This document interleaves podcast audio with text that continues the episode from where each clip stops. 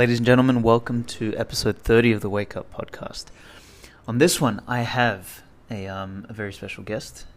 All guests are special, but this one is from a fine English gentleman called Godfrey Bloom. So many of you will know him. The first time I came across his work was listening to Stefan Levera's podcast, and then I saw a couple of his YouTube clips where he's famously known for "We need to hang the bastards" when he's talking about central bankers, which is something I 100% fundamentally agree with.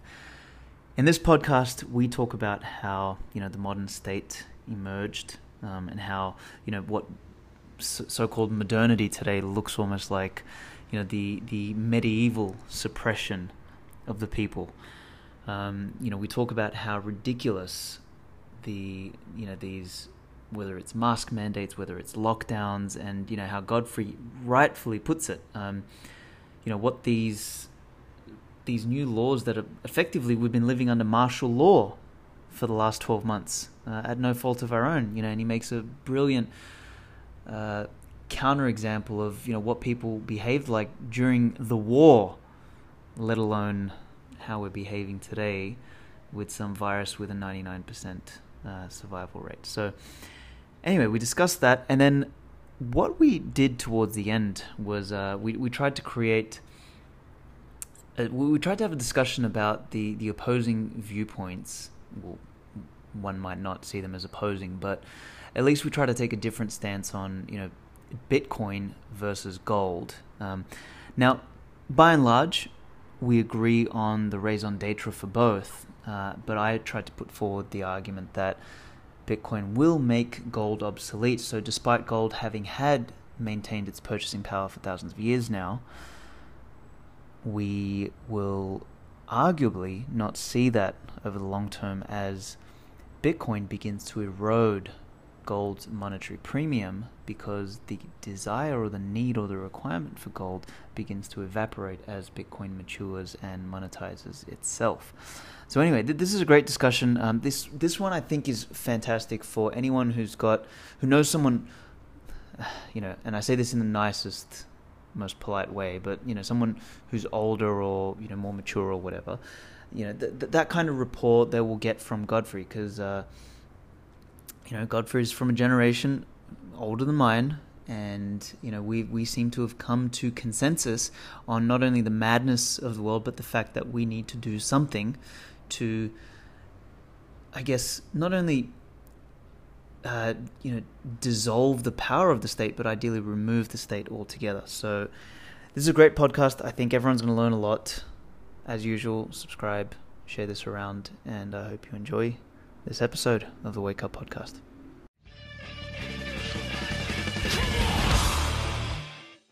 And we are live with episode 30 of the Wake Up Podcast. And on this episode, I have someone special, and actually very impromptu in the way we set this up. Godfrey Bloom, who is an Austrian School of Economics economist, former fund manager. I don't believe you're managing any funds anymore. And he spent, I think I've got this right, 5 years with the European Parliamentary Committee on Economics or something, which must have been the most painful 5 years of his life. So I'll let Godfrey tell us a little bit about that journey of his, how and why Austrian economics, a little bit about the fund, and maybe a little insight into the Parliamentary Committee of Economics and what that might have been like. Sure. Well, I went into the city in 1967 and to the City of London as a very young guy and a very new guy in the investment world. And I sort of started pretty much close to the bottom. In those days, you could. You didn't shoot in with the university degree midway up the ranking structure. You worked all your way up, right through the top. And I worked myself to be the CEO of a life insurance company, which was broadly based, of course, on investment and mortality statistics. And so all very boring.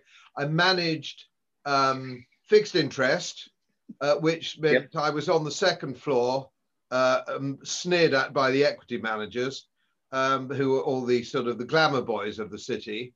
But I was there in the city for nearly 40 years. And I did win a few prizes for managing fixed interest funds, which is about currency, of course, and about international balancing of portfolios, so on and so forth. So I'm quite experienced as far as that is concerned. So I've seen the whole gamut come through. What era was this? Was this sort of 80s, 90s? Which period was this? No, this was the late 1960s. Oh, well, okay. Okay, and we had to wear, this is going to make you laugh, especially as an Aussie, I had to wear a bowler hat in those days as well. We all had bowler hats. And the stock exchange had top hats. They had to have top Fantastic. Hats. And I went from there until I left the city of London formally in 2004, where they'd introduced things like computers and stuff, none of which, of course, I understand. So I saw it. That's the sort of the range that I had. So lots of experience. And then it was about Brexit. I went into politics very late in life because I wanted to leave the European Union. I wanted a return for United Kingdom back to self-government. I didn't want Yep. to be a province of the European Union, which is a highly centralized state bureaucracy and nothing to do with free trade at all. And it's about Mm-hmm. protection. All the things I hated as an economist and indeed a free-born Englishman. So I went into politics. I was elected for Yorkshire for 10 years, although 5 of those years were spent on the Economic and Monetary Affairs Committee.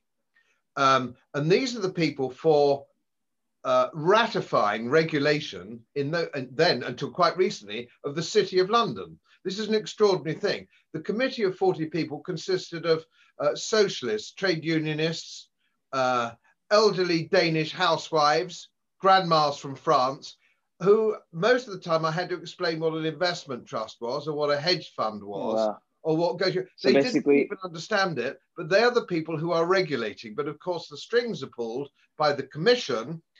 The Parliament is simply a veneer of respectability. It's an amending chamber.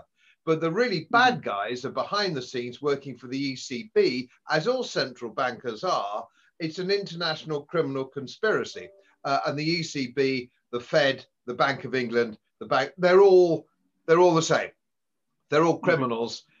And I got some popularity in my speeches. I got over 50 million views of my parliamentary speeches in total, 50 million, trying to persuade the European population to take out and hang their bankers. Still, sadly, not a single banker has been hanged, but I'm working on it. Mate, if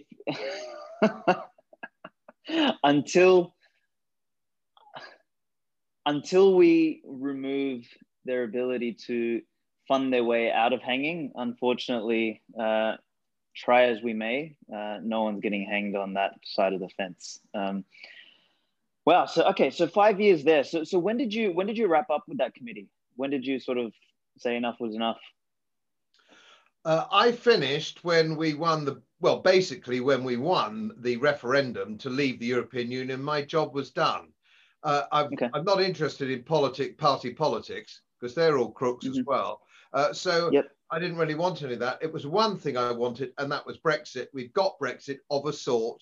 It's not perfect. Yeah. We've got that. And then it was time for me to go back to my little small holding in Yorkshire with a few sheep and a few chickens and a few horses and a few dogs. And I was hoping to drink the rest of my life away in a British pub, but they've closed all our pubs. So now you've stuck in a red room drinking by yourself. So that I think leads us nicely into, I guess that what we wanted to discuss here is the modern state and how I did a tweet a little while ago, and what I said was, you know, people keep talking about this as, oh, you know, we just have to get through this and at some point it's going to get better, with this sort of blind hope that the bureaucrats who caused the mess are somehow going to be the bureaucrats who fix the mess. You know, this is I always say that these clowns couldn't find, and I apologize for the profanity here, but, you know, an Australian colloquialism is they couldn't find a root in a brothel. So I don't think these guys could find a solution if it slapped them in the face, because they seem to incessantly feel the need to stick their fingers where they don't belong, because they need to somehow validate their existence. When in reality, the solution is to get the hell out of the way and allow people to make decisions for themselves. So unfortunately, we're living in some sort of Huxleyan, Orwellian, utopian slash dystopian version of the future, which is kind of almost a blend of, I call it Brave New 1984. It's like a blend of both, where, you know, we're basically at home, you know, told that the world is dangerous and that we shouldn't go out unless we now wear, I think it's 6 masks at the moment. And, you know, I mean, each mask apparently will help until you suffocate yourself completely, and then you'll be safe. So tell me your thoughts on how, you know, how did we get here? Why is it that these bureaucrats are so adept at making things worse than what they can be, should we allow human beings to just make decisions for themselves? Well, of course, if you go back to Lord Salisbury, the Conservative administration of the late 1890s, his mantra, if you will, was the role of government is simply the role of parliamentarians to facilitate the entrepreneurial spirit of the British people. That was his view. And that's pretty well when we had the fastest growth, the Industrial Revolution, and for better or worse, in my view, of course, better, I would say that, wouldn't I? We had the biggest empire that the world's ever seen. And in my view, that was no bad thing. But it was largely because people were left to get on with it, get on with their personal lives. There was no question of interfering in people's personal lives. So we've gone from that Conservative administration to now to the United Kingdom, where I'm speaking to you under martial law. I can't leave my house. If there's a policeman, I have to explain where I'm going and what I'm doing. So we've gone from there, and people, as you rightly say, they have to wear these muzzles, which of course the World Health Organization, everybody knows, every doctor knows, every surgeon knows, are no good at all for keeping out a virus. You might as well put chicken wire over your face to keep yourself getting bitten by mosquitoes. Everybody knows it's ridiculous. It's got nothing whatsoever to do with preserving public health. It's to let the government know that you are subservient. Now, of course, the problem that we have is most of the electorate are gullible.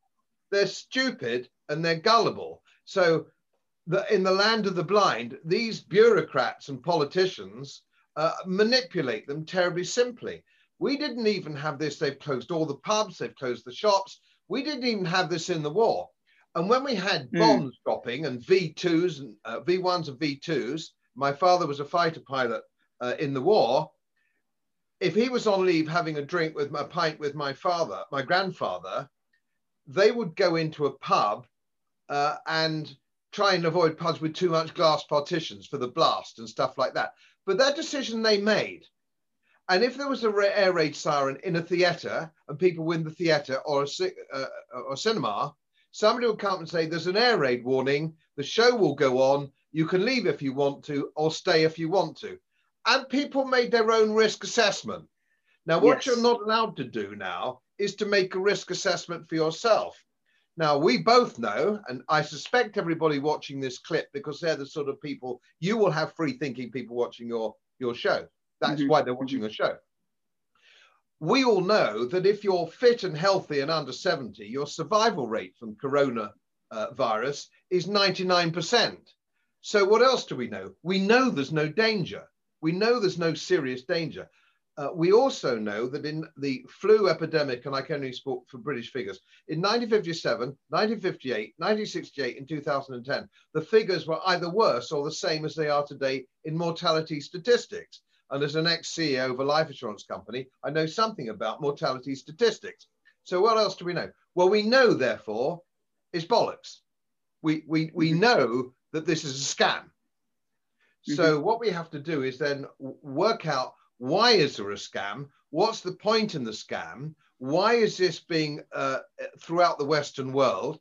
Why are they all saying the same thing? The phrase is build back better, reset, the new normal. They're all singing off the same hymn sheet, and they're all burying the freedom of the individual, which, of course, we thought in England and Australia and the Anglosphere, for want of a better expression, we thought we'd won that freedom years ago.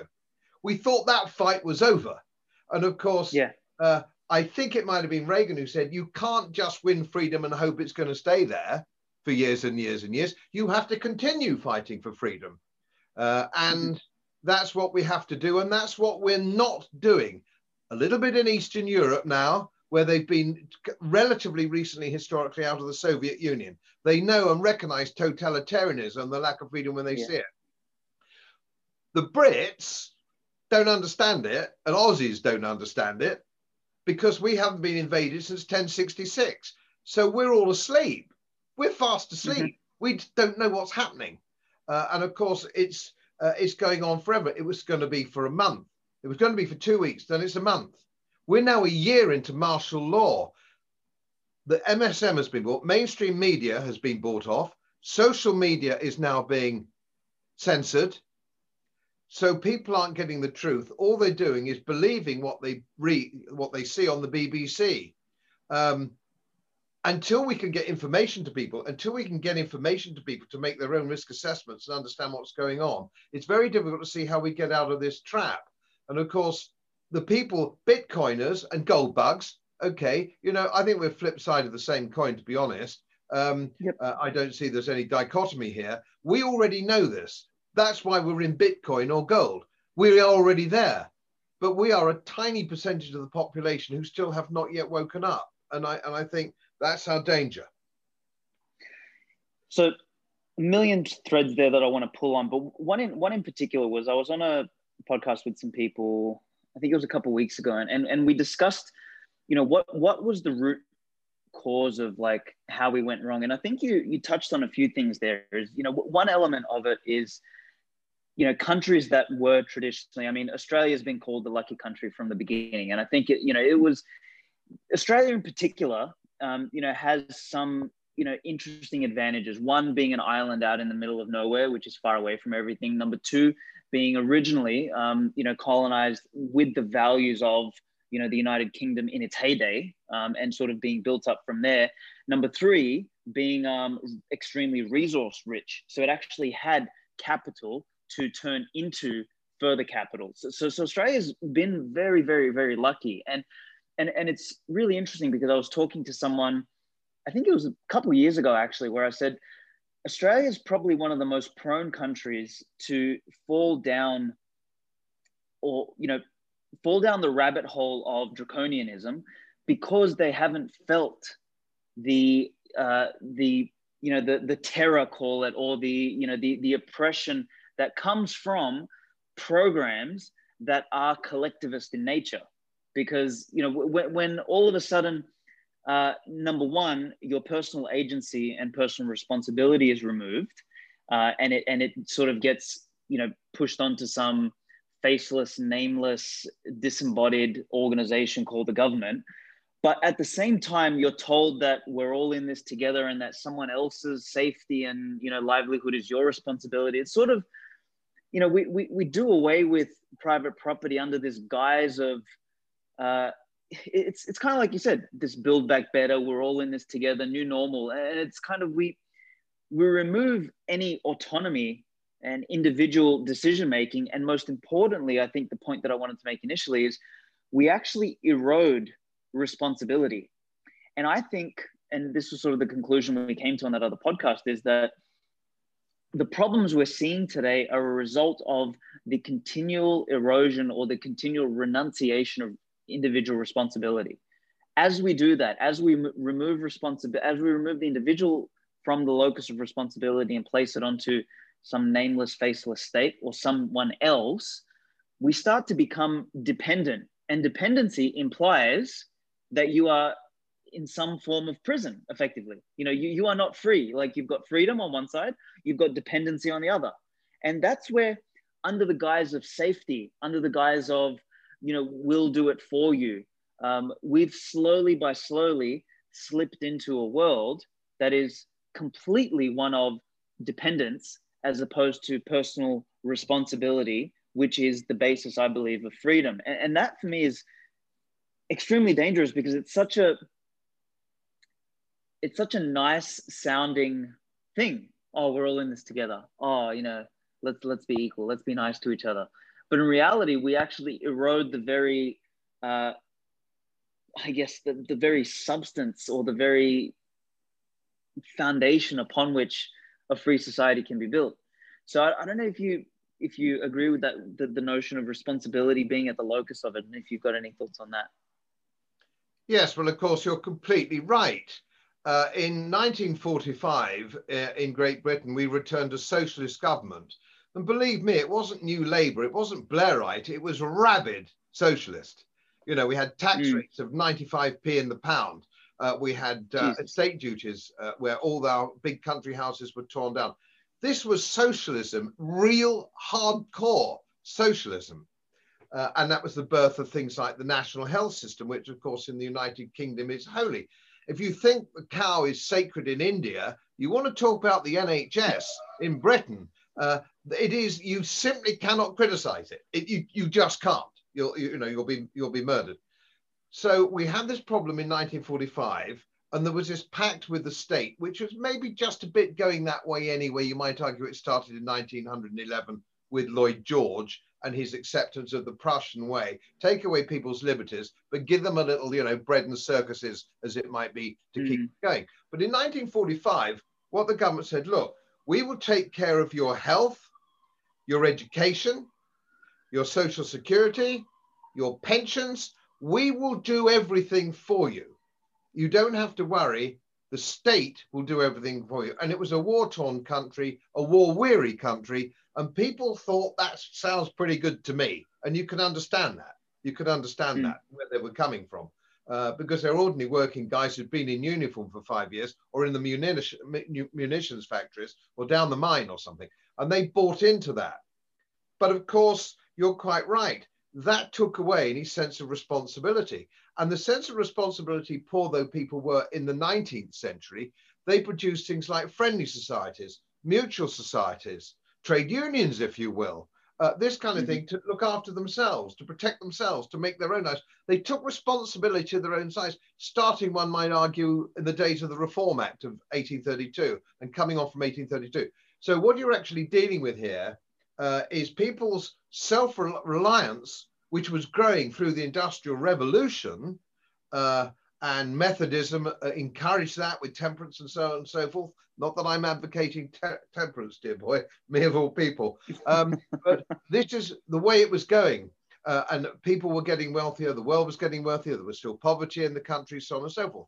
But we now have a generation, two generations, who would perhaps accept that welfarism is a lifestyle choice, which is the reason we have so many Estonians, East Europeans and Poles in the United Kingdom that came over to work here in the European Union days. You know, we've only just come out. They all come to work. They come to work. And if they're sometimes hard work, outdoor work. And what's actually happened is the youngsters, perfectly fit, healthy youngsters in Britain, say, I'm not working for £5 an hour or £10 an hour. It's not worth it. It's freezing. I'll get very close to that if I stay at home and watch daytime TV. You couldn't do a worse thing to a young man than give him money to watch daytime TV. You have taken his soul away. You've debased him morally. And that's what we've done with a whole generation.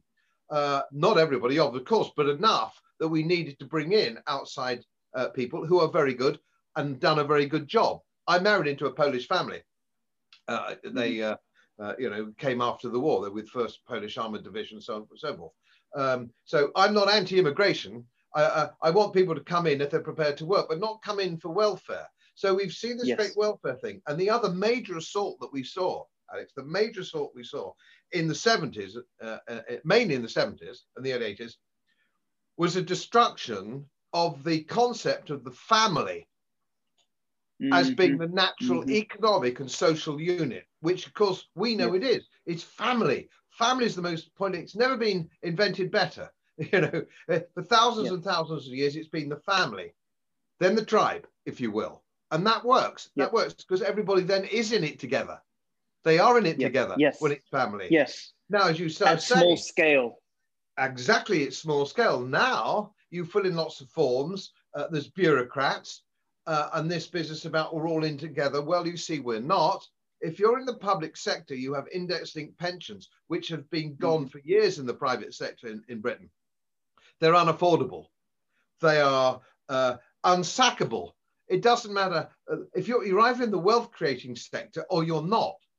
And even at the Adam Smith Institute, I've debated at universities, the Adam Smith Institute, of all people, representatives, don't understand what a wealth creator is. Your wealth creator can be a hairdresser, a self-employed hairdresser on her own. She is a wealth creator. But you can have your chief executive at the town hall, who's usually a failed solicitor, on £200,000 a year. He's extracting money from the wealth creating system. Yes. So we now have this extraordinary situation. We almost have as many people taking money out of the system as are putting in. And it's the little people putting in. And what have they closed down? What is this hurting? Self-employed, small businesses, medium-sized businesses. They're the ones being crushed by this martial law. Every single public sector servant, civil servant, has been paid the full whack for sitting at home since the beginning. How can we come out of this when the people who are enforcing martial law are still getting their full salary check and pension contributions every month? This has got to stop, or we're going to be in lockdown forever. But sooner or later, the tap will be turned off because there'll be no tax revenue. There'll be no money coming in. And nobody in the public sector understands that. They actually do genuinely believe, as do most people in this country, that the government can give money out every single day, regardless, and the money will never run out. Oh, it's the government. How can the government run out of money? Well, of course, they print it. Printing it degrades it. So bring us back to gold, for example. A basket of fiat currencies has fallen since the beginning of this century, only 20 years, by 80% against gold. So we've seen the degradation of fiat currencies. People are seeing it. People are either buying gold or they're buying Bitcoin for the same reasons. And that's why I believe we're on the same path, anything but to get out of this terrible problem of state-controlled paper money. Absolutely. So there's a quick thread I want to pull on there. So you've got these idiots who don't understand that they're killing the very goose that lays their egg. So it's people like you, me, the hairdresser, and all this sort of stuff that actually do the work, that actually provide, that have our half of our earnings stolen from us through an involuntary tax. But let's just say we still provide for these bureaucrats who then turn around and put us into martial law. So, you know, someone, you just mentioned, they believe that the government doesn't run out of money because, you know, printing is one thing. The other option, though, is that the government can bring forward money from the future, in other words, debt.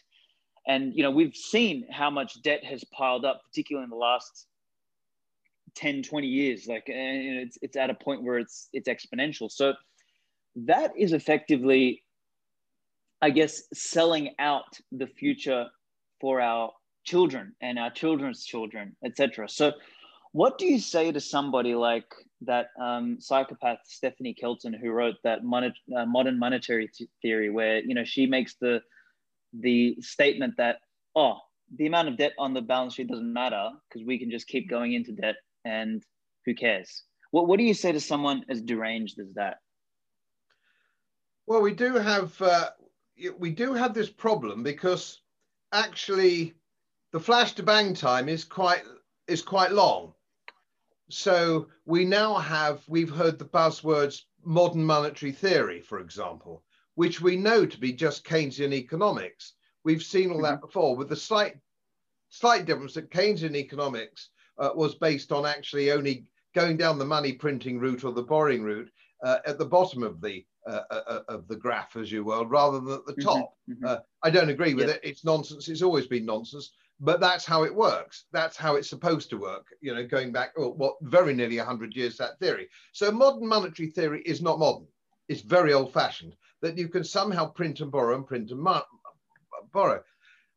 There is this hypothesis from these people, it's not a hypothesis for them. They believe it to be an economic law, that you can go on doing this ad infinitum, and that somehow you and your family or your business mustn't get into debt, mustn't spend more money than it earns, otherwise you'll be in trouble. But for some reason, that doesn't apply to the state, which is ludicrous. Why would it be different for me and my family or you and your business? We can't get into debt. We haven't got a little money printing machine, but the state has, and somehow it's different. And if you take it what would be one regarded as ad absurdum, if it works, why don't they give us all a money-making machine, you know, a little machine, about yay big, for our upstairs bedroom. And when we run out of money, we just go upstairs and print some more. But, you know, laughing aside, it makes more sense than giving it to the banks, doesn't it? Yeah. At least they would put money into the local community. They give it to the banks, who then give it to people who've already got too much money anyway. So the asset rich for years and years and years. So the assets get bigger and bigger and bigger. So we now have a situation where my nephew in London, who's 30, he's an underwriter at Lloyd's of London. So he's a professional man, well-educated man, hardworking man. The chance of him being able to buy a flat or anything like a zero. I bought my first flat in 1971 in London near the station. It wasn't fashionable, but it wasn't a rundown bit of London. I could get my train to the city every morning. I bought it for £6,500 on a mortgage. Wow. And I put £500 into the kitty for it. And that's... So what's it worth now? 6.5 million? Before they degraded money. That's just before they degraded money. So this modern monetary theory, it gives you the... As you will, of course, you'll be totally familiar, but maybe there might be a few people watching this clip who are not, the Cantillon effect. And it always means that you are the first receiver of money, you do okay. It's the guy at the end of the queue when money's been degraded that's the problem. So if you were like me, already had a flat in London, the fact that it's gone up by 15 times or 20 times or 30 times, I'm okay, thank you very much. But my nephew can't buy a flat because that's happened to him. So who's at the front of the queue? The same old people who are always at the front of the queue. Who are at the back of the queue? The same old people who are always at the back of the queue. I don't know about Australia, but I suspect it's the same. The white working class in Great Britain are completely and totally unrepresented. They're totally politically, totally unrepresented. Nobody's looking out for them at all. The collapse of the trade unions, which I have no brief for trade unionism particularly anyway, but leaving that aside, nobody speaks for them. So and now it's crept into the artisan class. So your butch, your chippy, your sparky, your bricky, all these people are politically unrepresented. The only people represented really are your professional middle class and those people in the public sector. Now, I have to say, as a research economist of some years, if we were shipwrecked on a desert island, I'd be the first bloke to be thrown out because I can't do anything. I can't even put a shelf up. I'm utterly useless. All the useful people in the society, people who can come and fix your boiler, are unrepresented in society, see? This is where we were talking earlier before we came on air about an upside down world. Really useful people aren't treated as useful by the state. If you're a diversity officer at Manchester Infirmary, you're earning 3 times as much as a theatre nurse. So you've got a fully trained theatre nurse. My wife's an ex-medic, by the way. So you've got a highly trained medic here. She's a chartered physiotherapist with many years' experience. She's getting paid probably, she's retired now from the NHS, she's probably getting paid half a diversity officer who's on, whatever he's on. He's probably on £70,000 a year, and he's probably got a small team, and he's got an index-linked pension. Who needs him? Who needs him? Nobody needs him. Nobody. You could shoot him in the morning, and nobody would know. You shoot the guy who mends the boiler and you're in the poo. Mate, you just nailed that. And I think it, for me, that really brings home this idea because many days I'll sit around for a minute and I'll be like, is the world crazy or am I actually crazy? Like I'm starting to, almost like question. It's almost like, we're living in one big Asch experiment. If you're familiar with the Asch experiment, where they, draw the different lines and everyone else around you says the wrong line is the long one. And it's like, wait a minute, but you know, talking to you here just sort of helps me realize that it's, maybe it's not me. That, you know, that there is something fundamentally wrong here. But I think this derangement syndrome of living, like we're living a fantasy, basically. You know, like you said, you know, things are upside down. The things we need are apparently not important, but the things we don't need are now relegated to, elevated to importance. And for me, the way I kind of look at it, I was on a discussion a couple of weeks ago on this Clubhouse app, and I kind of explained how, you know, capital and capitalism is, you know, capital is real, and it's, you know, it's natural resources and it's human resources, our time and energy, you know, and we sort of blend those two and we create wealth, we create capital, and capitalism is the process of doing so. Now, what we have in the world today is some sort of, I wouldn't even know what to describe it as. It's some sort of Frankenstein blend of Keynesianism, socialism, cronyism, fantasyism, or whatever. But that, you know, operates by just arbitrary made-up rules, which are, you know, created, new rules are created every day, which are contradictory and, you know, divergent and all sorts of things. But it's sort of, it's almost this, you know, world that doesn't really exist, but we live in it through some sort of shared fictional belief. But, you know, for me, the way I explained it is, it's like jumping, it's like someone who doesn't believe in gravity decides to run and jump off a cliff. And for the first 3 or 4 seconds while he's rising in the air, he thought he beat gravity. But if you zoom out a little bit, longer than the 4 or 5 seconds, because fundamentally this century has been about a couple seconds on the, you know, from an evolutionary timescale, is that we think we're doing something here, but gravity will catch up. Like reality does catch up as we play this fantasy and actually erode the real capital base that we've built society on, you know, as we destroy the people who are useful, you know, the boilers, the chippies, the electricians, you know, the actual people who do the work, as we bury them, and as more of them just sort of give up and say, well, what the fuck's the point of working when this idiot here is earning 3 times more than me, doing something completely useless, and the idiot on the other side is doing nothing, earning the same amount. So fuck it, I'll just do nothing. So as we do that, I think reality is going to come and catch up with us much quicker than what we're anticipating. And unfortunately, I think a lot of people are going to get, you know, massively hurt along the way. And that's going to be, you know, the idiots will get hurt, but unfortunately, a lot of good people will get hurt, which I think is sad. I don't know if you've got any comments on that, but I think that segues us really nicely into the gold and silver discussion. Yes, oh, sorry, I think you're absolutely right. What you describe is the cartoon character, don't you? That's screeching off the cliff edge, and it goes further for the effect to get the laugh of the cartoon. They go much further up before they fall, and then they look down, and then surprised they're going to fall down the canyon. You're absolutely right.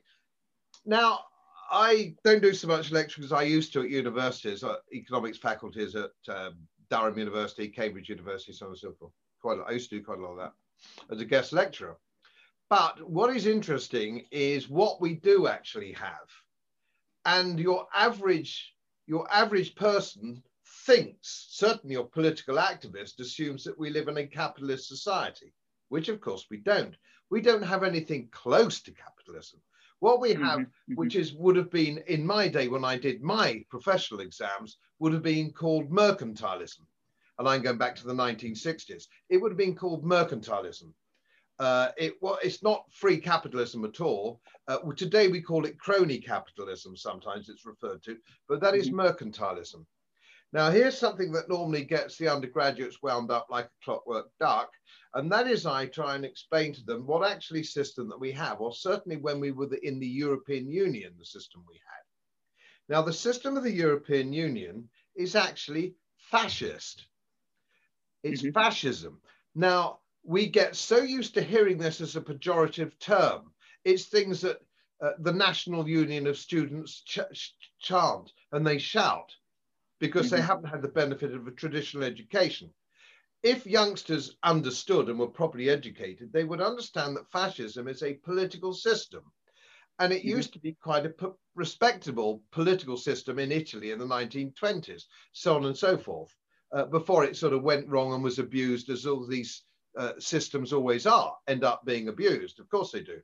But basically fascism is a combination of the bureaucracy, the state, the banks, the politicians, all together to subvert the independence of the individual. And I've never heard anybody contradict that. Anybody who's made an effort to actually find out what fashion really is. You've got to look at that's what it is. And if you think about the European Union, that is what it is.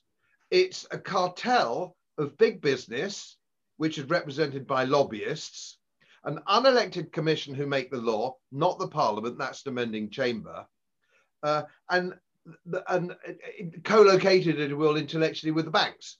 So the European Central Bank, for example, is part and parcel of rescuing any bank that goes wrong. So if the bank goes wrong, they underwrite it with taxpayers' money.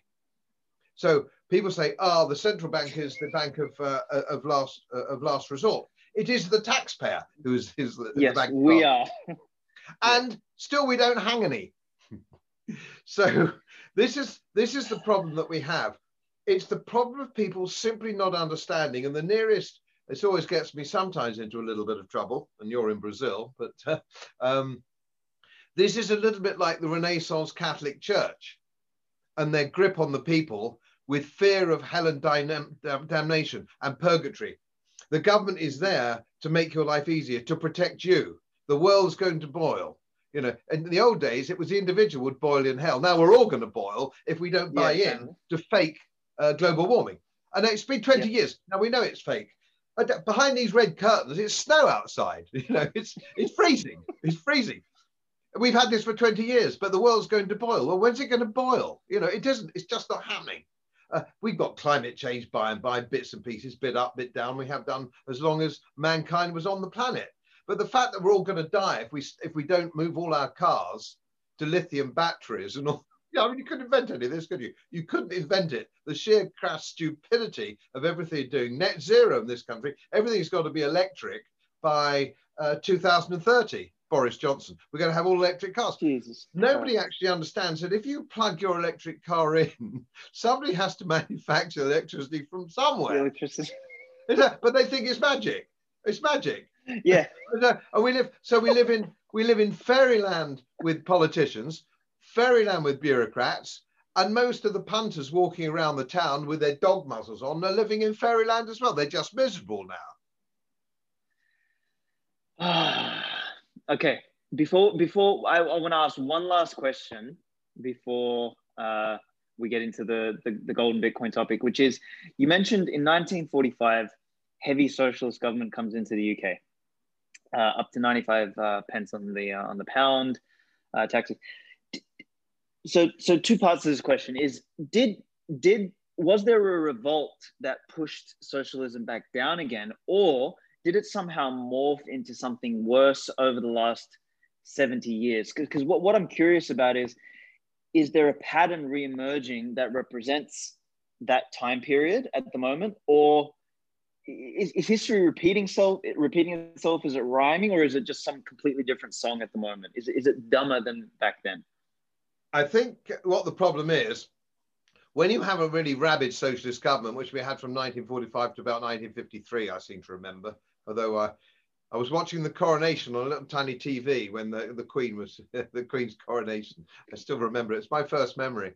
But that was then when Winston Churchill came in. But when you have a socialist government, extreme socialist government, and it was, and people still in this country don't necessarily recognize that. They don't know how extreme it was. What do is you move your conservative government to the left. Mm-hmm. Every time you have a left-wing government, it moves the incoming government to the left because they don't unpick it. They don't try and change it. They don't try and deregulate it. They don't try and change anything. So it moves it to the left. Now, when we had Maggie Thatcher, for a small time, she stemmed it. She didn't move it much back, but she did stem it, and she did some good things. She got rid of the nationalised industries, which were absurd. But of course, nationalised industries were then replaced by the state, which regulates the industry. Fascism is all about fascism, which is the state regulates the industry, unlike communism, which owns the industry. And they're the two differences, but it's the flip side of the same coin. Now, what we have here is when you have welfarism, when you have left-wing statist governments, which socialism is, you actually end up with this rather weird thing that everything becomes statist. So when we had the advent of Tony Blair, who came in, the Brave New World, and everybody waved their Union Jacks, which always is makes me suspect you've got a scoundrel there when he's handing out Union Jacks. I think there's one place you don't like, mate, and that's our country. So all that carried on, but it's status. So now, and of course we've moved now far from this government we have under Boris Johnson is much, much further to the left than Tony Blair's Labour administration of 1997, much further to the left. The Labour Party could never have got away with martial law. Yeah. And empowering the police to stop citizens on the street. Do you know we had somebody the other day was fined in his family having fish and chips from a takeaway. Takeaway is perfectly legal. You can go to a takeaway meal and have your fish and chips. He was having it in the car so it didn't get cold, and he was fined for not driving home and eating it at home. This is the kind of world, and I've seen the Melbourne police in action too. Pretty disgusting. Moving people around because they're too on the beach, too far away from their flat. And yeah, but how do we push back against this when we have a generation now who think that's normal? They think it's normal. I think what you described there, I think the technical term is sort of the Overton window, right? It's this, it's the acceptable window of discourse. For those who don't know what that means who are listening to this, do a quick Wikipedia search. But in essence, it means that, you know, the Overton window is the acceptable frame or, you know, window of discussion. And as it gets shoved to one side, you know, the acceptable range of discussion is in there. And the only way to move the Overton window is to, you know, to radically shift the conversation away from it. But unfortunately, like you said, is most people, instead of doing that, instead of having the courage to do that, they just, you know, step into their little spot and, you know, yes, sir, no, sir, three bags full, sir, and agree with the common discourse. So coming then to gold, Bitcoin, sound money as a mechanism to, I guess, abolish the Overton window altogether. Is, you know, I think we obviously agree on all of this stuff, and we'll talk in a minute about sort of the potential divergences of Bitcoin and gold, despite being the same part of the, you know, the two sides of the same coin. But I think first and foremost, you know, what gold and Bitcoin represent is sound money, and what sound money stands against is this idea of fiat money, and fiat money being a form of money that is issued by the decree of some sort of institution. And that institution gives itself the monopoly on the production of money. And therein, like I always argue when I'm talking to people about why Bitcoin is important, is I believe the monopoly on money is what gives the state, the government, the ability to actually operate a bankrupt business model and create not a customer service provider relationship, but a overlord subject relationship, which is what we live in today. So by, you know, moving to gold, by opting out of the fiat money, which effectively feeds the beast, by us opting into their system, we're actually feeding the jailer that jails us. And we're wondering why, you know, we can't get out of jail. It's because we're giving them the money to jail us. So we're giving them the capacity to do so. So can you talk a little bit about how gold traditionally represented a non-fiat money, and as a, you know, as the actual rightful, I guess, natural, organic, emergent money?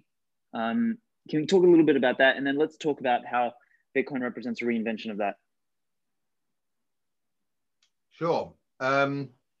Gold. Well, of course, I'm a well-known gold bug for all the reasons that people are Bitcoin bugs. For the same reason, I want to get out of the state-controlled money system. And of course, what you've been talking about there, you're quite right. And of course, it's not even new, is it? 100 years ago, more than 100 years ago, Rothschild said the same thing. He said, it doesn't matter who you vote for. It's a question of who controls the money. That's the key. Who controls the money? So then you ask yourself, the natural question is, for example, who is the most influential person in the world, or more influential than Boris Johnson? Well, it's Bill Gates. It is not another politician. It's people like Bill Gates or George Soros who have wealth beyond human imagination. So they actually are the movers and shakers today, non-political, and they can do what they like. So, for example, they've bought mainstream media here. They've bought Sky TV, not in Australia, but they've bought the left have bought Sky TV in the United Kingdom. Channel 4 is on the left. Newspapers have been bought on the left. We actually have Daily Telegraph journalists suggesting that Bill Gates should be given a Nobel Prize. Now, don't tell me that money hasn't changed hands for that, because every man has his price. Some people's prices, of course, are extremely low. You can buy some people, you know, for a drink. I am one of them. But this is one of the problems that we have, is trying to get out of this bubble. But it's the same with the BBC. People don't believe the BBC. They've disengaged with the BBC, but they send their cheque for £150 every year. And you ask them why. They say, well, it's a criminal offence if I don't. And I try and explain, if none of us did it, the BBC would collapse, which is what they want. But people, especially in Britain, people aren't used to disobeying the law. You know, we're a law-abiding nation, generally speaking. And that's one of the problems. So anyway, gold. Now, here's the good news with gold. The thing I like about gold, and my gold is in coin of the realm. Mine is in sovereigns and Britannias. It's coin of the realm, which I like. It doesn't carry any VAT, and it doesn't carry capital gains tax. Mm-hmm. And the other thing is I can do with a whole pocket load of them, for example, I can go, well, let's take a sovereign, which is 100 years old. That sovereign in 1905, for example, pulling a figure out of the air, 1905, that would buy you bed breakfast in a decent hotel in London in 1905. A gold sovereign today will do the same thing. Mm-hmm. It hasn't degraded. And in 200 years' time, that gold sovereign will still buy you bed breakfast. But moreover, the important thing about gold, if I had that sovereign in my hand, it would buy me bed and breakfast in any capital city in the world. In the world. I can go anywhere with that and exchange that gold coin. So that's what I like about it. Now, here's the downside about gold, because I'm not starry-eyed about gold. You know, I'm an old geezer. I've been around the block. I can tell you that I'm not starry-eyed. I know that one of the problems we have is that the price is manipulated down. So my gold coins are in a vault in London, not a bank vault, a private vault. I wouldn't trust a bank with anything at all. It's in a private vault. You would think the price of gold, therefore, is moved on whether me or people like me bought or sold gold, my gold coins. You would imagine traditional economics, buy and sell disciplines would, but it doesn't happen. Now, we know that doesn't happen, and we ask why that doesn't happen, is because central banks don't like gold. Every time you buy a piece of gold, of course, you kick a central banker in the balls. So they don't like you owning gold because it takes away their control. So there they have, they don't want us to hold gold. So what they do is they facilitate through the SEC in New York, Wall Street, and London's the same. You can sell naked short, you can short gold. So whereas gold today should be at least $3,000 an ounce, and it would be if it wasn't manipulated by the JP Morgans of this world, perfectly legitimately. Sometimes they get caught bending a few rules, they get fined, but they make it up in a few weeks. So this is what they're allowed to do. With it's totally state complicit and regulatory state complicit. And we also know that there are probably 800 pieces of paper representing one piece of gold. So although I'm not trading, and most people aren't trading their gold, most people are not selling their gold. You'd have to be mad to sell your gold at the moment, or at all, maybe. So it's not based on that. It's based on manipulation by the gangsters on Wall Street and the gangsters in central banking and banking all over the world. So that's one of the downsides with it. And that is a problem with gold. And it's not an easy ride with gold. It's not an easy ride. And I'll come on in a minute. I'll come on to some other things where there is a problem with gold, but I believe it to be the same problem with Bitcoin, which not everybody accepts until I've explained it. Then they scratch their head. They may still not agree with me, but at least they're scratching their head, and that's the start. Okay, interesting. So there's a couple of things. I mean, I might tack on to that. So when I was a bit younger, in my, this is 2011 now, so 10 years ago. So I was in my early 20s. That was when I traded my way through the whole 2007, 2008 crash as a young, dumb 19, 20-year-old kid who thought he was brilliant, made a bunch of money on options trading in the beginning and then lost everything, and managed to dig myself almost $250,000 into debt. And after that, I had no choice but to go and knock on doors selling pay television to dig my way out of the hole that I was in. And every night I would read about what the hell did I do wrong? How do markets function? What is economics? What the hell is this QE thing that these people are starting to do? And I started to come around to the, I still remember the days of Mark Faber and Gerald Celente and, all of those guys who were spruiking gold, Doug Casey and Peter Schiff back in the day. And I started to understand, the raison d'etre, I guess, for gold and silver. And I did personally quite well for myself during the 2011, 2012 bull run in gold and silver. I remember picking up silver at $70 and selling it right at the peak at $50, and both physical and paper silver. And I remember actually back then initially dismissing Bitcoin. So, I just thought, I'll stick with my real solid money here. The idiots can stick with their digital funny money, to my everlasting, I guess, regret. But in any case, we live and learn. So I'm by no means against the raison d'etre for something like gold. But for me, what I recognize as its fundamental weakness is something that I think some gold bugs recognize as its strength, which is its physicality. And for me, I actually think that the nature of its physicality makes it easy to confiscate, control, and manipulate, which I think is gold's biggest weakness. Is it is the thing that is most easy to co-opt, because it's extremely hard. If you want to build a capital base in gold, where the hell are you going to put it other than someone else's vault? I mean, unless you're going to dig up a hole in your backyard and hope to God that nobody ever finds it, and being able to move it around is quite, dangerous, I guess, because it is a bare asset. So that physicality, its physical nature, I think, is a fundamental weakness, particularly moving into a digital world. Because one example I always use for someone is, if you want to send somebody uncensorable money around the world, you're not going to, put some gold flakes into an envelope and send it around the world.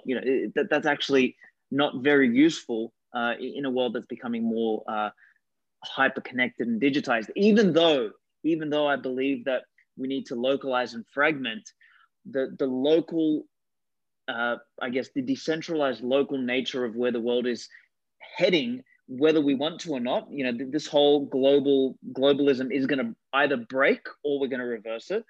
But in that kind of a world, we need a mechanism for somebody in Australia to trade with somebody in Zimbabwe, to trade with somebody in China, to trade with somebody in America, to trade with somebody in the UK. Gold just won't cut it, because if we can't send the physical stuff around. So all we're going to do is rely on some sort of central institution to issue us some form of digital token over the gold, which again is subject to concentration, centralization, and then confiscation, manipulation, etc. So I just think gold, whilst it was absolutely necessary in a world that was less connected and less digital, I think its physicality actually is the final nail in the coffin for it. So I don't know if you've got any comments on that at this point, before we go into your point about why you think gold and Bitcoin both have a problem. Of course, you're completely right on all of that. None of that I can possibly dispute at all. And we know, of course, in 1720, the French government confiscated gold because of its physicality. We also know that Roosevelt, of course, confiscated gold in probably the biggest historical heist in modern history. He stole the American people's gold. But though he's still revered today, funnily enough, but we seem to love gangsters, don't we, and highwaymen for some reason. You're quite right in all of this. And you have to then work out why you're holding gold. And I've been accumulating gold coinage for probably the last 25 years. I've probably accumulated most of mine at $900 an ounce, perhaps, or some at $250 an ounce. You know, it's been, you know, it's been going like that, and I still accumulate a little bit here and there.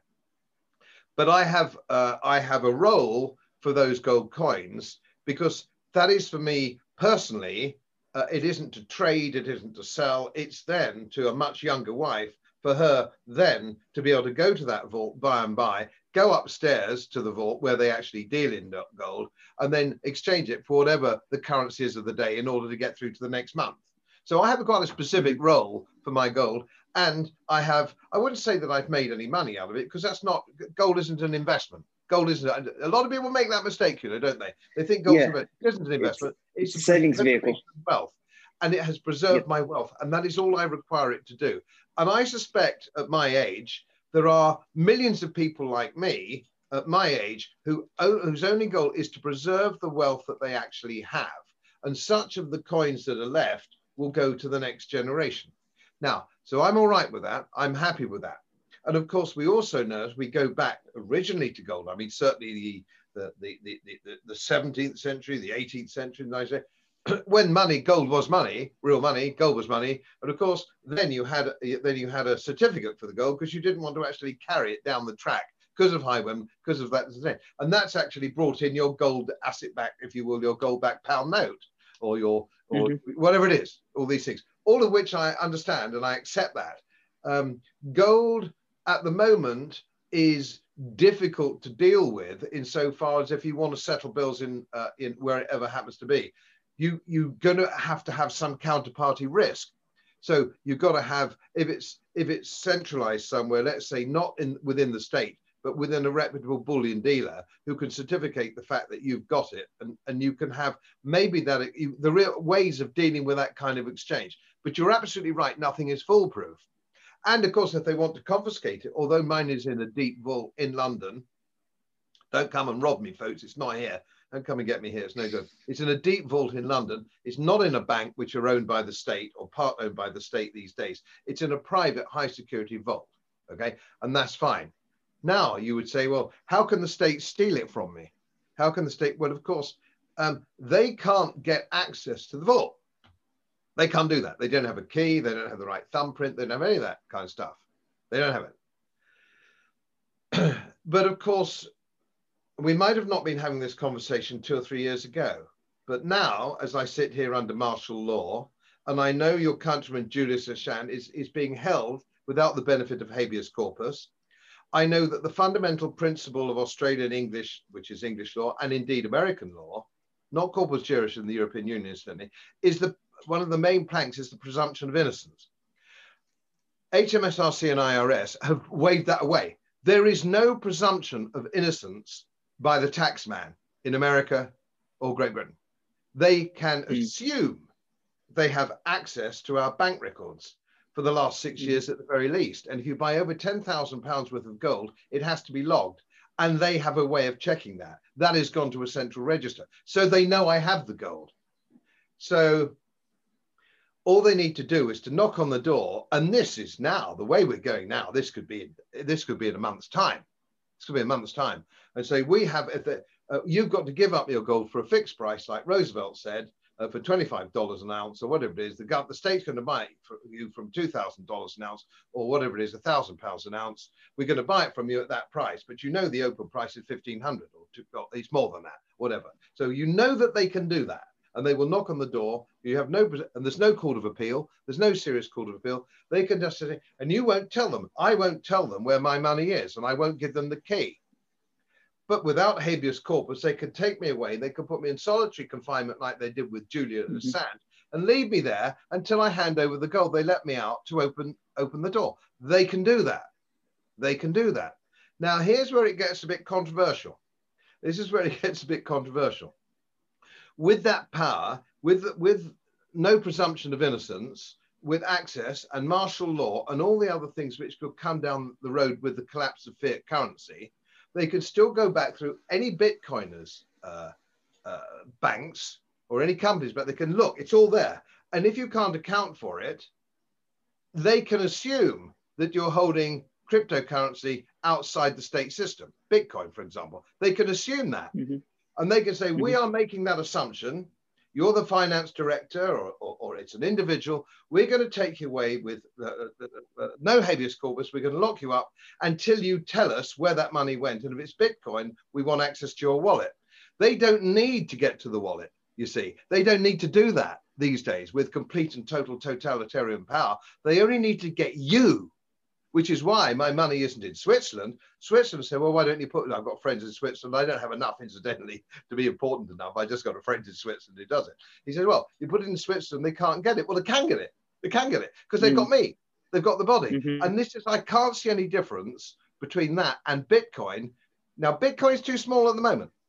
Bitcoin and gold to an extent in private holdings in this country and America is still relatively small. It's only about, I don't know, 1% of the average portfolio. Gold is quite small.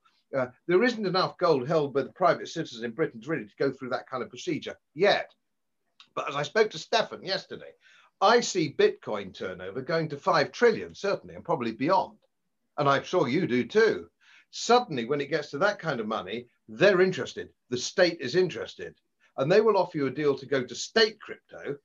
You could buy our state crypto, come into the state crypto system, but you've got to, we've got to avoid Bitcoin on a big scale because it's now gone to 5 trillion or 10 trillion. And then suddenly it's become interesting to them. And if you don't cooperate, you're banged up in pokey until such time as they release you. There's nothing much you can do about it. And that's where I see the danger of confiscation. I take every point you've made, Alex, about the international trading system. I understand all that. But until that happens, we need some major players coming out. I want to hear Mercedes say, we will accept Bitcoin for our motor cars. I want to hear all these things. I want to hear Siemens saying, we will accept Bitcoin for our chemicals and our electronics. Until that happens, the power of big business behind it, the only thing that can cripple the power of central banks and politicians is big business. That's got to be split. At the moment, they're all in the same camp. We've got to split it. I am very pro-Bitcoin. I'm a huge supporter of the concept of Bitcoin. I own Bitcoin. I'm going to buy more Bitcoin. But my point that I'm making is, at the moment, I think there's a degree of naivety with Bitcoin holders that this can't happen, and it can happen. And I think we should be building our defenses now, not waiting till they're on our tail. 100% agree. So it's funny, before you brought this up, I actually had a note here called that just says, information is harder to censor. And I guess the best, your final point there about building the defenses now is categorically important. And whether it's Stefan or Matt O'Dell and a lot of other people who are prominent in the Bitcoin space, we always preach this idea of get your bloody Bitcoin off the exchanges and into some sort of private holdings. Now, that's not a panacea. That doesn't solve everything because like you said, these institutions and organizations can go back, find out what you bought in the exchanges, see where it was moved. The Bitcoin blockchain is public, so they can view potentially where that is. The beauty, though, is unlike gold, which I can either, if I'm the state agent, I can beat you up and force you to give me the key. And I can actually validate that the gold is there and that somehow, we can get access to it because it's physical.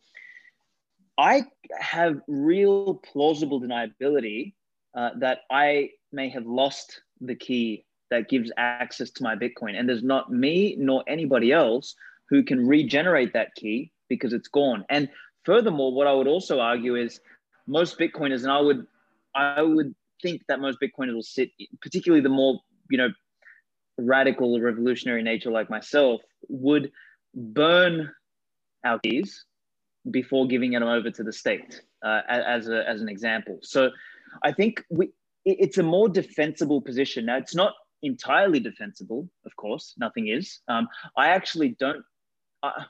I'm probably one of the more pessimistic Bitcoiners in the space who believe that this next 5 to 10 years, and probably the shorter term will be a lot more messier, is going to be extremely difficult. It's sort of the state is like a rabid dog in the corner, and it's going to swipe and try and scratch, the eyes out of anything that is potentially threatening it. And at the moment, you know, the largest threat on the horizon is Bitcoin. Now, luckily for us at this point in time, they are incompetent and arrogant enough by and large. There's a few of them who actually understand that Bitcoin is a threat, but by and large, most of them are so arrogant and stupid that they think that it's, you know, internet funny money still. And like you said, when it hits that sort of 3, 4, 5, 10 trillion, they will start to notice it. And in their desperation, maybe a better analogy is a person drowning and, you know, bringing whoever is around them down with them. You know, they will attempt to do that. But I would argue that information has a much, like Bitcoin's innovation in transforming money into a form of information that has all of the attributes of gold, but does it better, is the checkmate move to the state, because it'll be extraordinarily difficult for them to jail everybody and try and prove that everybody has access to which bit of Bitcoin. It's a much harder thing to do than you know, confiscating physical gold. Now, again, notwithstanding that, I don't put it past them that they will 100% attempt to do that. And this is where, like you said, building our defenses now, having multiple wallets, having distributed, you know, locations around, you know, where your Bitcoin is stored, et cetera, is fundamentally important at this point in time, because we need to do that. And then secondarily, your thing about businesses accepting it and holding it. I think before even accepting it, what we need to be looking for, and I think this is obviously already happening with people like Michael Saylor and MicroStrategy and, you know, other public companies, putting it on their balance sheet. So what I think, I'll rephrase what you said earlier, is we need to see players with balance sheets getting some of their skin in the Bitcoin game. And as that happens, the game theory starts to change, because then you all of a sudden have institutions that, you know, through what I call economic Darwinism, they don't want to hold, you know, US dollars or euros that are just evaporating in value. They're going to want to put some of their cash balance into something that is, you know, is not, apologies for the noise, that is not going to be inflated away. So I think that the path to 5 trillion, and I would argue that this is where the game theoretic defense naturally emerges with Bitcoin. On its path to 5 trillion, those large balance sheets are going to be part of what takes it there and makes the Bitcoin as a target much more difficult, because those companies won't put gold on their balance sheet. Maybe some will, but they will first and foremost put Bitcoin on the balance sheet long before they do gold. And I think that's where we've got a mixture of defense here. We've got one, which is the economic Darwinism that is you know, inherent in any institution with half a brain that wants to protect their purchasing power and wants to not leave their balance sheet in evaporating fiat money.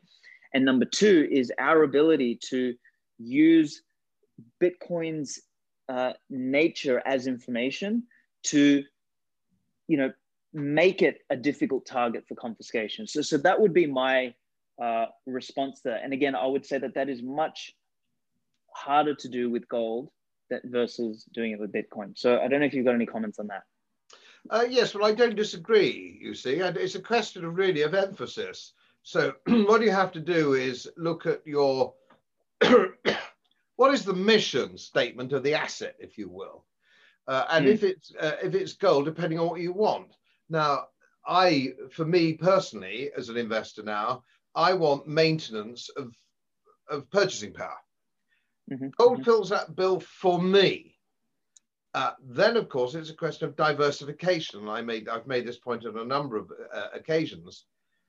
Being a professional investor, diversification is for me is important. So I want to have precious metals. I want to have Bitcoin. I want to have some real estate, because that's all eggs in one basket is a dangerous game to play. And I think, I'm very overweight precious metal, and there'll be lots of people very overweight Bitcoin, and I understand that, but it's a slightly dangerous game to play. And when I look, and people have been following me in Bitcoin, I've had a lot of interaction on Twitter with, because I didn't come into the Bitcoin game until I knew about Bitcoin. I've been following Bitcoin. I hadn't bought Bitcoin until October. Mm-hmm. So I know about these, I know about this. So I looked at a lot of people. Now, there aren't many what I would call professionals in the game. Everybody who's interviewed me is a professional. You know how many bees make five. You've been around. You know the game. But there's a lot of musicians and there's a lot of art people, but nice people, articulate people, clever people. Otherwise, they wouldn't be in Bitcoin. They're already clever. Otherwise, they wouldn't be in Bitcoin. But I think what they have not actually hauled in, that it isn't the final solution. It doesn't. It's not a one-shot kill. It could get close to that. It could be definitive. I hope it is, because I'm a huge believer in it, which is why I've got some. But of course, it depends what your time horizon is. So, for example, are you prepared to take the slightly roller coaster ride of Bitcoin? Does that matter to you? If you put it aside for maybe 10 years, for example, it doesn't matter to you. It's like equities. But I always used to say when I was an investment manager, you've got to give a 7-year window to equities. You know, you've got to be careful with equities. If you want to come back, it's 7 years. Don't keep checking the price, put it in the bottom drawer, walk away, which is what I've done with gold, and it served me well. The other thing I would say is, and I briefly hinted at it a bit earlier, I'm 71 years old, and if you told me even 5 years ago that I could be sitting here locked in my house under martial law, there is nothing now that would surprise me. And we have seen in history, and I'm sure you know your history as I know mine. I'm also a military historian, a social historian. I'm published in these matters as well.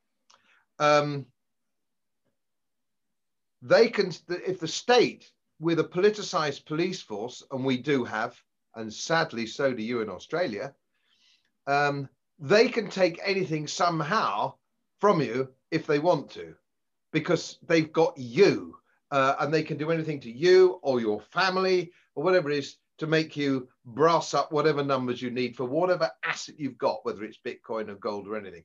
And we're living in a world now, sadly, where we seem to be going in that direction.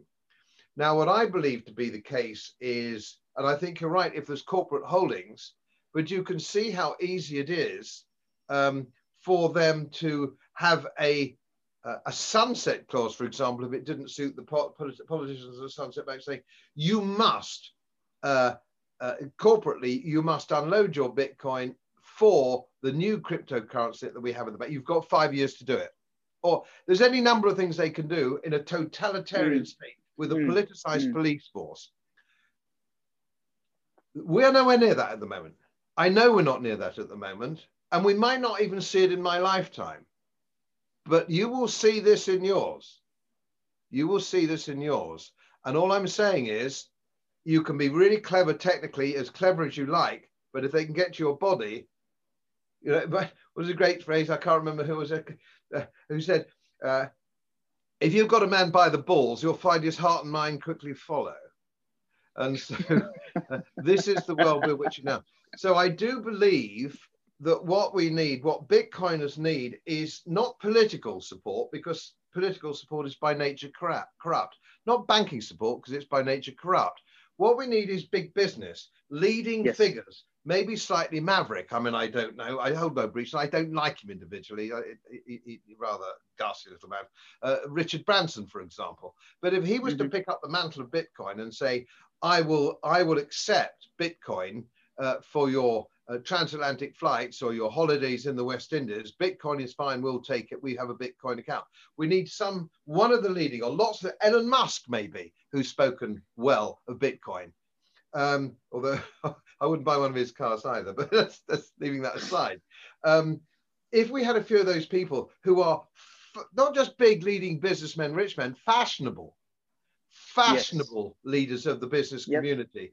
And that, I think, is our protection, rather than an intricate system of wallets or of technical protection. It's a mass movement of Bitcoin. It has to become a mass movement to make it bomb-proof. And if you think about that for a second, gold is mass movement. It's had 5,000 years to do it. I mean, gold is a mass movement in India, the Indian subcontinent. I mean, the whole middle class is based on gold, or ownership of gold in some form. So it's already slightly mass. I agree. I think gold's going to be around for another 5,000 years. I'm not disputing if everything with a following breeze with Bitcoin goes along, people look back and say, see how much more money I've got with Bitcoin than I would have had with gold. But I'm not altogether sure that's the point with some investors. Yeah, interesting. So I've got two comments for that. And I know we've run over the original 60 minutes, but I've really enjoyed this. So thank you for hanging on, Godfrey. So two things. One is, I mean, we've recently just seen Elon place Bitcoin in his bio and a series of other so-called fashionable celebrity type business owners. So the founder of Reddit, Naval Ravikant, the founder of Angel List, and all these others. So I think that watershed moment is happening. And I think that's only going to accelerate. I think a big part of that was Michael Saylor via MicroStrategy placing 80-90% of their corporate treasury into Bitcoin last year, and sort of leading the way for that, because now you have this. I was on a call with a fund manager in Australia 3-4 months ago, and I actually reframed Bitcoin in his mind. I said, 5 years ago, as a fund manager, buying Bitcoin was a risk. Today, as a fund manager, not buying Bitcoin is a risk. Is a reputational risk, because now you're going to be looked at as like, were you the idiot who was the only one that didn't do it? So I think that game theory is starting to change, both for the fund managers, but also for these fashionable business leaders, call them. And I think Elon is a perfect example. Branson would be another great example. I mean, we've also just seen, again, I really do not like Ray Dalio. I think he's just the perfect product of the traditional financial system. But even he is now apparently warming up to Bitcoin. They're buying 21,000 Bitcoin and adding that to their holdings as part of, I think, their alpha fund or whatever it was. So slowly, I think this is happening. And it's one of those things where if we look at the mimetic nature of how trends spread, particularly in today's day and age. I mean, we saw this corona hysteria spread across the world in a matter of weeks, thanks to some, stupid government, fear mongering. I think this sort of, desire to like, holy shit, something's wrong here, and Elon's doing it, and Branson's doing it, and this guy's doing it. I think that represents a real opportunity for that Bitcoin acceleration to occur. So that's sort of one point. So I would 100% agree with that as one of the things. But like you said, there's no silver bullet here. I call it the lead bullet strategy. We need to see that happening. We need to see also like smaller jurisdictions. I mean, Eastern Europe is actually, I think, a perfect example of a place that would strongly benefit from adding Bitcoin to their government balance sheets, which as far as I understand, Bulgaria has done to an extent when they confiscated a bunch of Bitcoin from a prior exchange. But I think that is also going to potentially start to emerge alongside the technical things that we're doing and the plausible deniability, etc. So I think there is multiple pathways forward here, and I think that's eventuating. But I want to leave you with one thought about gold. And gold and the Bitcoin relationship. So I agree with you that gold has existed and persisted as a wealth preservation tool to date for the last 5,000 years because it has been fundamentally superior to any other object that could represent this metaphysical fabric of society we call money. So gold is the ultimate embodiment of this technology called money, because it's got these unique attributes. It's an inert metal. It is, it is scarce. It is, portable, recognizable, etc. Never has something beaten it in those attributes. So I would leave you with one thing: is gold's maintained its purchasing power, and it's acted as a wealth preservation tool for so long because it hasn't been beaten. But I actually think gold's monetary premium, or gold will lose its monetary premium in the coming century, and therefore lose its ability to preserve wealth, because, again, similar to what happened with silver versus gold, is that silver didn't just lose its monetary premium and sort of move towards its industrial value because of some, you know, magical reason. It's because as paper money emerged, you know, it solved gold's divisibility problem. You know, traditionally silver existed to, you know, be the, you know, the little brother to gold's, you know, higher wealth. So in the same way as silver's lost its monetary premium, I actually think gold will long-term lose its monetary premium because Bitcoin is so far superior. Again, based on the assumption that Bitcoin becomes the most defensible non-state alternative for money. And through economic Darwinism, not only individuals, but groups, communities, small states, and businesses will move towards holding Bitcoin as a way to protect the wealth that they've developed. So that's a long way of saying that I don't know if the hypothesis that gold will still have its monetary premium 5,000 years from now is correct. So curious to hear your thoughts on that. You're quite right to raise that gold-silver ratio. I would have raised it myself if you hadn't done, and I totally accept that point. It depends if you argue that gold, you see, all some people want to do, and I think it will buy today what it buy tomorrow. Now, I'm quite happy to accept your hypothesis that in years to come, Bitcoin will buy you a lot more than just par. I don't dispute that. Gold has really produced basically par for all these years, you know, and I think that will maintain. I think it's quite possible that Bitcoin in years to come will buy you a lot more. The premium over money, or what is ever money of the day, will be significantly more. I don't think I'd dispute that. It's a question of what you want to do, what your risk profile is, what your outlook is, what your time horizon is. All these things come together.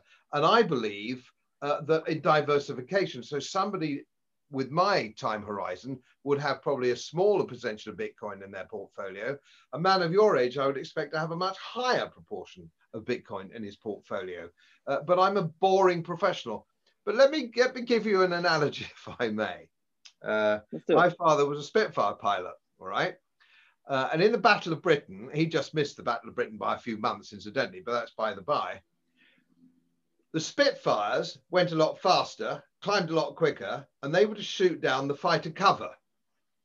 The Hurricanes, which weren't so good, but were a good gun platform, were there to shoot down the Heinkels and the bombers, all right?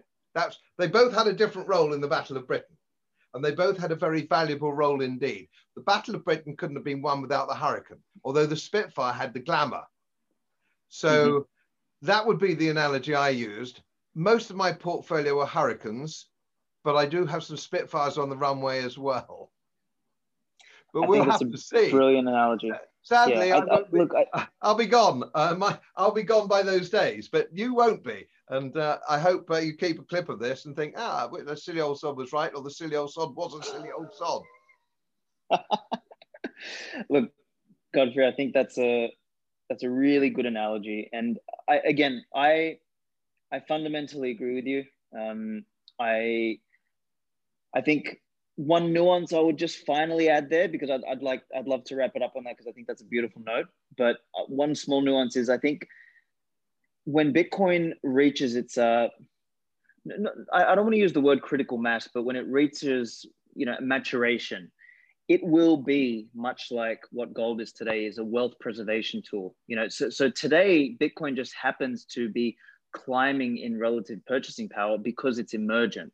So it's kind of compressing gold's 5,000-year history into, you know, a number of decades. So going from zero to maturation is going to come with a whole lot of volatility and a whole lot of increase in purchasing power. But I think what a lot of people forget about Bitcoin is they sort of look at it as an investment, but much like what you said about gold, is I actually view Bitcoin as the safest wealth preservation tool because it is designed to be fixed in supply, you know, immutable, uncensorable, etc. So long term, Bitcoin's existence long term is about preserving purchasing power for holders and for savers, which is really what the function of money is supposed to be in the first place. And, you know, and gold has represented that for many, many years. So I think today, whilst Bitcoin feels and smells and looks and tastes like an investment, I actually think it's just, we're benefiting from being in early because we're still waiting for the rest of the, you know, 90% of the world to catch up. And in doing so, we're actually going to disproportionately benefit by being in front of the race. It's kind of like finding gold on the side of the road while the rest of the world was still using seashells and salt, you know, so you would have had a benefit because gold was mispriced. So I think Bitcoin is just fundamentally mispriced today, but it will do what gold has traditionally done. And that's where I think that probably, and like you said, depends on your time scale. If we're talking a short time scale, I think gold will maintain its monetary premium and act as this, you know, storehold of wealth.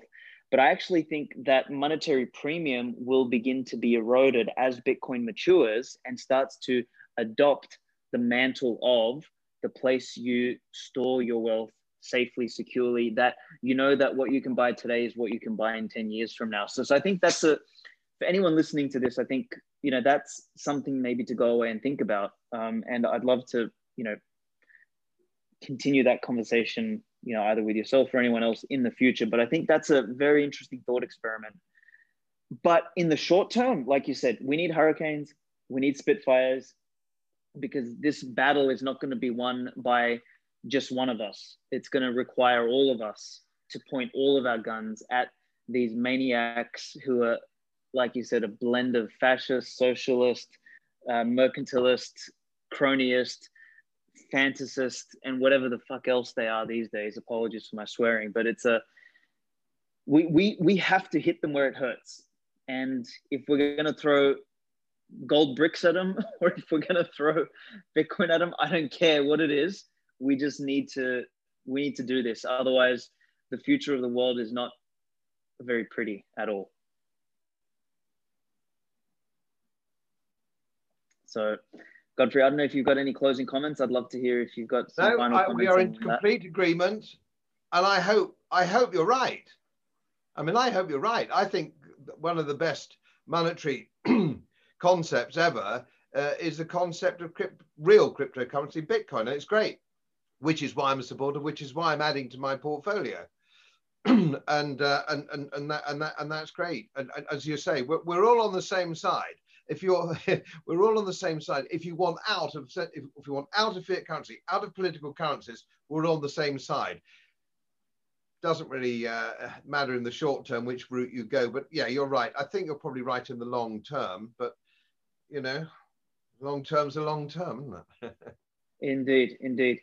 All right, my friend Godfrey, where can people find you if you want to give a quick spiel so that way they can follow your work?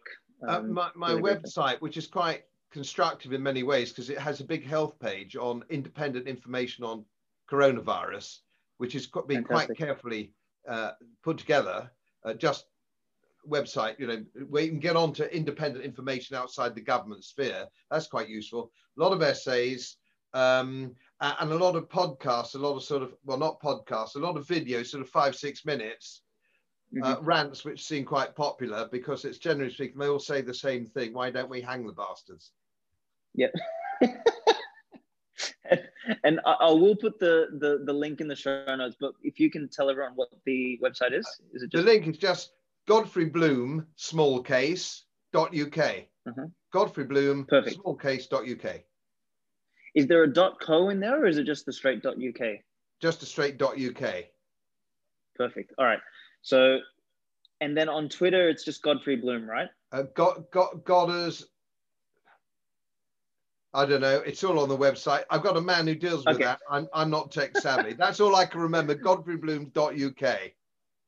Perfect. Not a problem. I'll whack everything in the show notes. Godfrey, thank you so much. I really, really, really actually genuinely enjoyed this conversation. I think a lot of people are going to get some value from this.